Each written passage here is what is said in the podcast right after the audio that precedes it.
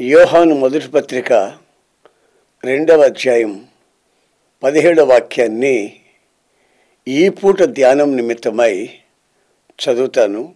మీరు ఆలకించండి. లోకమును దాని ఆశయు గతించిపోవచ్చున్నవి గాని దేవుని చిత్తమును జరిగించువాడు నిరంతరమును నిలుచును. గతించిపోవునవి ఏమిటో? నిరంతరము నిలుచునవి ఏమిటో? ఈ వాక్యంలో తేటగా మనకు వ్రాయబడి ఉన్నాయి. లోకము దాని ఆశలు గతిస్తాయి. కానీ దేవుని చిత్తాన్ని చేస్తున్న ప్రతి ఒక్కరూ నిరంతరము నిలుస్తారు. మనము దేవునిలో నిలిచి ఉండటకు ఆశిస్తున్నామా? లేక పతనావస్థలో ఉండి పాతాళానికి దిగాలని ప్రయత్నం చేస్తున్నామా? దేవుని చిత్తాన్ని ఎంతవరకు మనం ఎరిగి ప్రవర్తిస్తున్నామో అనే సంగతిని మనం కొంచెం క్షుణ్ణంగా ఆలోచించాలి. ప్రభు అయిన యేసుక్రీస్తునట తండ్రి అయిన దేవుడు నలగగొట్టుటకు చిత్తమైందట ఆయనకి. అంటే ఏకైక కుమారుణ్ణి శ్రమలకు నిందలకు అవమానాలకు అప్పగించటం దేవుని చిత్తము అని మనం చదువుతున్నాం. అదే విషయాన్ని ఈ రోజున నేను ప్రకటించాలని ఆశిస్తే సిలువను గురించి ఆయన పడిన శ్రమలు అవమానాలు గురించి చెప్పకుండా ఉండలేను. ఒక విశ్వాసి జీవితంలో రక్షణ పొందాలనుకున్న ఆత్మ సంబంధమైన క్షేమాన్ని అనుభవించాలనుకున్న జీవితంలో క్రీస్తు యేసునందు వేరుపారి స్థిరపరచబడి ఫలించాలి అని అనుకున్న అతనికి శ్రమలు నిందలు అవమానాలు ఎంత అవసరమో అవసరమైన శ్రమలన్నీ కూడా దేవుని చిత్తమని మనం గ్రహించాలి. యేసు ప్రభు ఒక రోజున ఒక ఉపమానాన్ని చెప్తూ ఆయన ఏమన్నాడంటే విత్తనాలు తీసుకుని వెళ్ళిన వాడు విత్తనాలు చల్లాడు. కొన్ని బాటలో పడ్డాయి. కొన్ని ముళ్ళలో పడ్డాయి. కొన్ని రాతి నేలలో పడ్డాయి. మరికొన్ని మంచి నేలలో పడ్డాయి. ఆయన వ్యాఖ్యానించిన వ్యాఖ్యానంలో రాతి మీద పడ్డ విత్తనం మొలిచింది కానీ శ్రమలు హింస అంటే ఎండ తగిలినప్పుడు దానికి వేరు లేనందువల్ల అది ఎండిపోయింది. అంటే ఒక విశ్వాసికి హింసలు నిందలు ఎంత అవసరమో క్రీస్తు వేసినందు వేరుపారి జీవించడం వలన మనం గుర్తించవచ్చు. శ్రమలలో అవమానాల మధ్యలో కష్టాలలో నిందలలో ప్రభువుని స్థుతించుకుంటూ దేవుని చిత్తము అని ఎంతమంది ఈ రోజున సంతోషించి ఆనందించగలుగుతున్నారు? అన్ని సవ్యంగా క్షేమంగా అన్నీ కలిసి వస్తే అబ్బో దేవుడు ఎన్నెన్నో మేలు చేస్తాడు. మన దేవుడు లాంటి గొప్ప దేవుడు లేడని బ్రేకు బెల్లు లేకుండా సాక్ష్యాలు చెప్తారు కానీ మన సాక్ష్యం ఎప్పుడు స్థిరపరచబడుతుందంటే శ్రమలలో హింసలలో కూడా క్రీస్తునందు నేను వేరుపారి ఉన్నాను. పొరపాటును కూడా ఆకు వాడని జీవితాన్ని నేను చేస్తాను. ఈ శ్రమలు నా జీవితానికి దేవుని చిత్తాన్ని పరిపూర్ణంగా నేర్పిస్తాయి అనే భావన కలిగి జీవించాలని లేఖనాలు హెచ్చరిస్తూ ఉన్నాయి. మొట్టమొదటిగా కొలస్సేలకు రాసిన పత్రిక మొదటి అధ్యాయం తొమ్మిదవ వాక్యంలో విశ్వాసుల నిమిత్తమై దైవజనుడు ప్రార్థన చేస్తున్నప్పుడు మీరు పరిపూర్ణమైన దేవుని చిత్తం ఎరిగి ఉండవలను అనే సంగతిని ఆయన ప్రార్థనలో జ్ఞాపకం చేసుకుంటున్నట్లు చెప్తున్నాడు. మరి పరిపూర్ణమైన దేవుని జ్ఞానం పరిపూర్ణమైన దేవుని చిత్తం ఎలా ఉంటుంది అనే సంగతిని మనం క్షుణ్ణంగా తెలుసుకోవాలి. మేము చిన్నపిల్లలుగా ఉంటున్నప్పుడు మా వీధుల్లో చెంచోళ్ళు అని తిరిగేవాళ్ళు. వాళ్ళ దగ్గర తాటాకుతో తయారు చేసిన గ్రంథం ఉండేది. తాడుతో కట్టుండేవాళ్ళు. వాళ్ళు వచ్చి మీ జాతకం చెప్తాము అనేవాళ్ళు. అప్పుడు మా వాళ్ళంతా ఏం చేసేవాళ్ళంటే అతన్ని కూర్చోబెట్టి ఆ యొక్క తాటాకు కట్టలో పుల్లలు పెట్టేవాళ్ళు. పుల్లలు పెడితే ఆ పుల్ల తీసినప్పుడు అక్కడ కోతి బొమ్మ కుక్క బొమ్మ ఏదో బొమ్మ ఉండేది. వాటిని ఆధారం చేసుకుని వాడు ఏదేదో చెప్తుండేవాడు. చెప్తూనే ఉంటాడు. ఒక పాత చేరిస్తారా అని అడుగుతాడు. ఒక పాత పంచిస్తారా అని అడుగుతాడు. ఈ మధ్య నేను కొన్ని చోట్లకి వెళ్ళినప్పుడు దేవుని చిత్తం కనుగొనేందుకు దేవుని బిడ్డలమే మేమని చెప్పుకునే కొందరు బైబిల్లో పొలంలో పెట్టడం నేర్చుకున్నారు. ఒక చిన్న ప్రార్థన చేసుకోవటం ప్రభా నీ చిత్తమేదో మాకు చూపించమనటం పుల్ల పెట్టడం ఆ పుల్ల తీసిన దగ్గర ఆ పేజీలో ఉన్నటువంటి విషయాలు చదువుకొని అది దేవుని చిత్తమని అనుకునేవాళ్ళు. కొన్నిసార్లు ఆ పుల్లబెట్టిన దగ్గర ప్రమాదమైన కార్యక్రమాలు ఉండేవి అయితే వాటిని తప్పించి మరొకసారి పొలబెట్టేవాళ్ళు. వాళ్ళకు అనుకూలమైనటువంటి వాక్యం వచ్చినప్పుడు ఇది దేవుని చిత్తం అనుకునేవాళ్ళు. మరి కొంతమంది ప్రార్థన చేసి ఏదైనా వ్యాపారం ప్రారంభిస్తారు. నష్టం వచ్చిందనుకో అది దేవుని చిత్తం కాదు అని బయటకు వచ్చేస్తారు. ఒక ఇల్లే కొంటారు. పేచీలు వచ్చాయనుకో అది దేవుని చిత్తం కాదు చెప్తే వినలేదు వీళ్ళు అని సలుగుతూ గొణుగుతూ ఉంటారు. అసలు దేవుని చిత్తము పరిపూర్ణంగా మనం ఎలా తెలుసుకోవడం అనేది మనం తప్పనిసరిగా గ్రహించి ఉండాలి. ఎందుకంటే మన టీవీ ఛానల్స్ వాళ్ళు ప్రచురిస్తున్నారు. ఈ ఛానల్లో ప్రసంగం చేసే ప్రతి ప్రసంగం క్రైస్తవులు బలపరచుటకు మాత్రమే అంటున్నారు. ఇది అన్నిల కొరకు కాదండి క్రైస్తవులు బలపరుచుకునే దాని కొరకే గనుక నేను ఈ విషయాలన్నీ చెప్పక తప్పదు. నా ప్రియమైన సహోదరులారా రోమిలకు రాసిన పత్రిక పన్నెండవ అధ్యాయం రెండో వాక్యంలో మనం చదివితే దేవుని చిత్తమేదో మనము పరీక్షించి తెలుసుకున్నట్లు ఈ లోక మర్యాదలు మనం అనుసరించకూడదు. అది దేవుని చిత్తము అని రాయబడింది అంటే లోక మర్యాదలు ఎప్పుడైతే మనం అనుభవిస్తామో అనుసరిస్తామో అప్పుడు మనం దేవుని చిత్తానికి దూరం అయిపోతున్నాము అనే సంగతి వాస్తవం.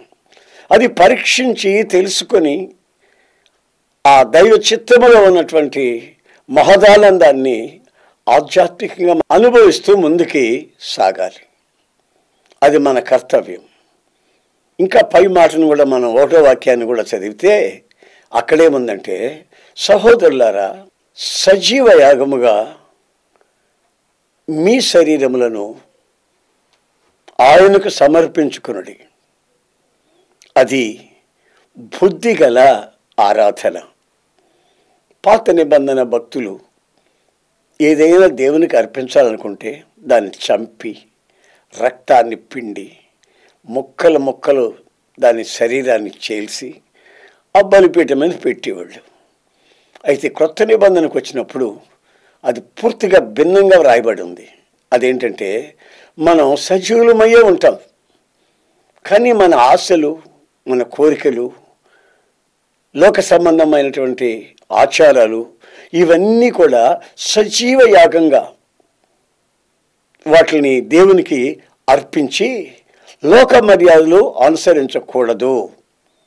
అలా అనుసరించకుండా మీరు ఎప్పుడైతే జీవిస్తారో అప్పుడు మీ బ్రతుకులో కలిగేది ఏమిటంటే దేవుని చిత్తమేదో పరీక్షించి తెలుసుకుంటారు. ఆ తర్వాత మీ మనస్సు మార్చబడి నూతన మగుట వలన రూపాంతరము చెందుతారు.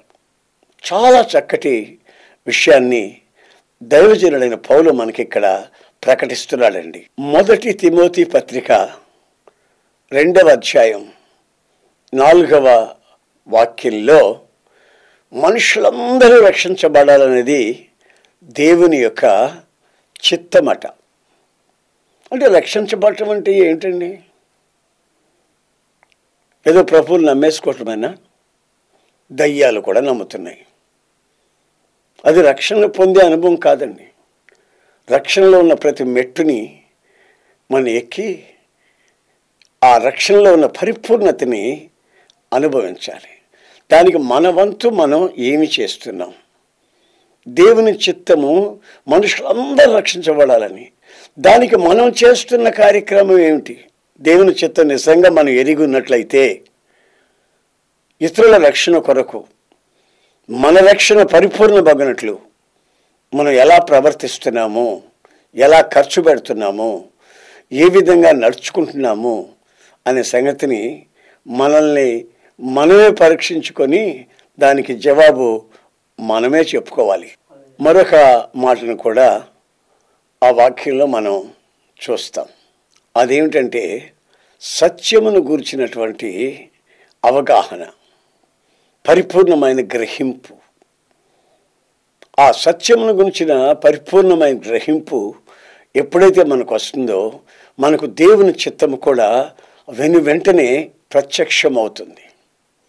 మన ప్రభు అయిన యేసుక్రీస్తు శరీరధారిగా ఉన్నప్పుడు ఆయన శ్రమ పడినప్పుడు కష్టపడ్డప్పుడు నిందలు అనుభవిస్తున్నప్పుడు పిడిగుద్దులు గుద్దుతున్నప్పుడు రక్తము చెమటగా మార్చబడుతున్నప్పుడు ఆయన అన్న మాట ఒకటి మీకు గుర్తుందో లేదో.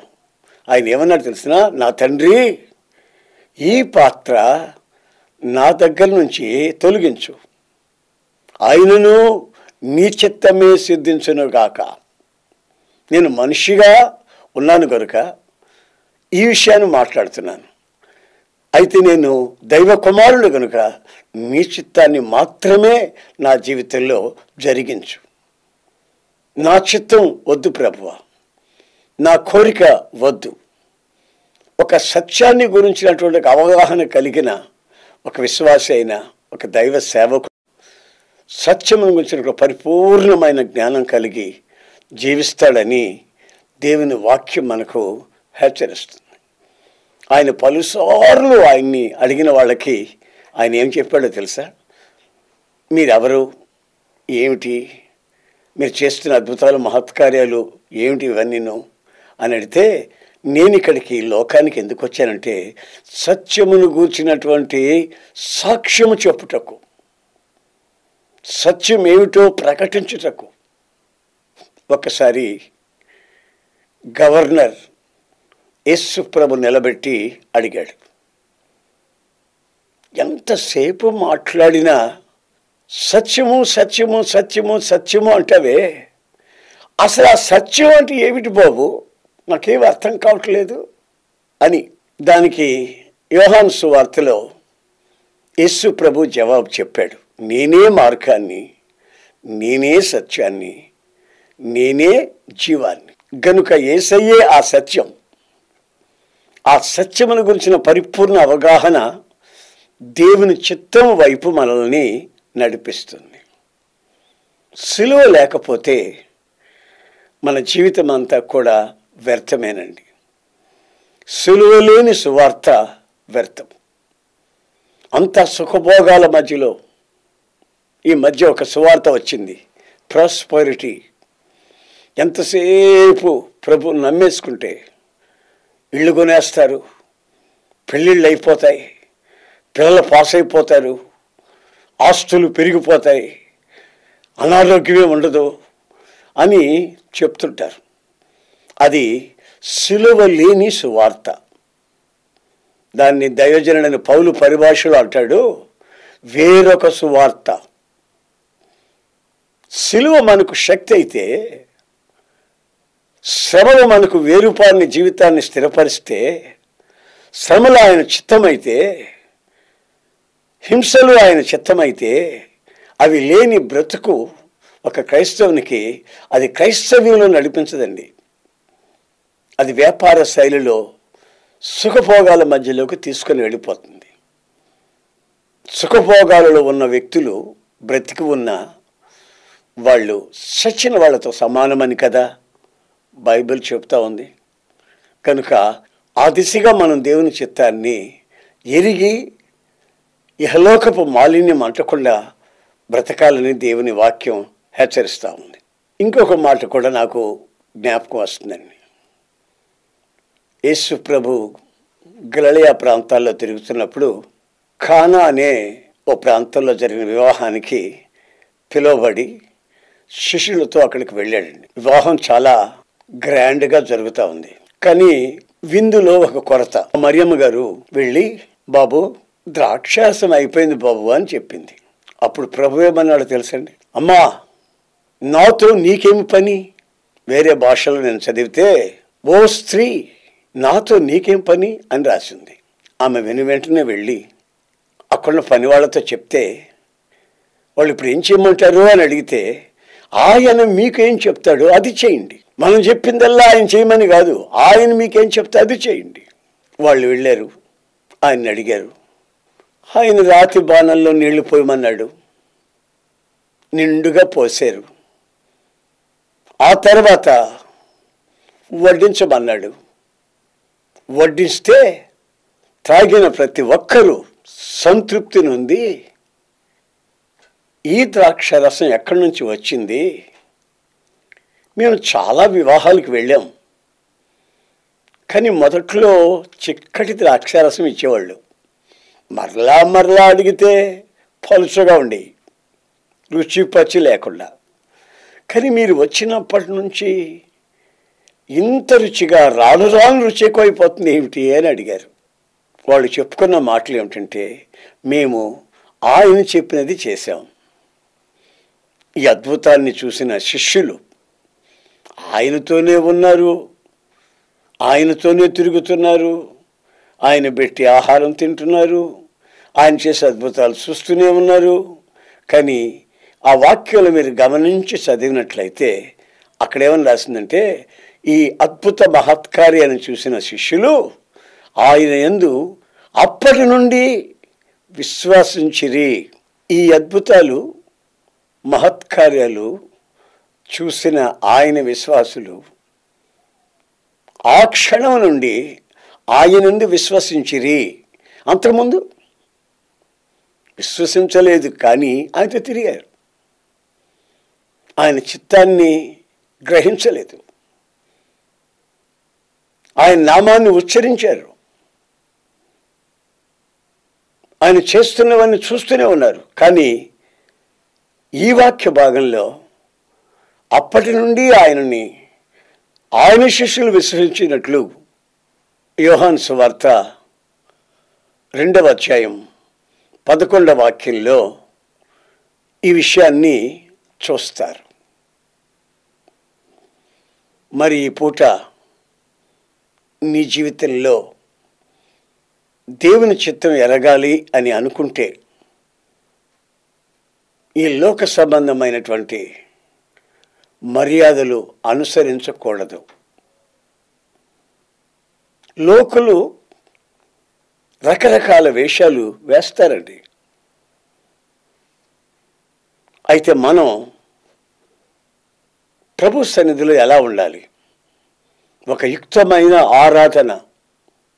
మన మాటలో కానివ్వండి నడకలో కానివ్వండి చూపులో కానివ్వండి ప్రవర్తనలో కానివ్వండి వస్త్రధారణలో కానివ్వండి మనం ఆయన వాక్యానుసారంగా నడుస్తున్నట్లు మనం చెప్పకనే మన యొక్క ప్రవర్తన వాళ్ళని హెచ్చరించేటట్లుగా మన జీవితాన్ని మనం గమనించుకోవలసిన అక్కర ఉంది.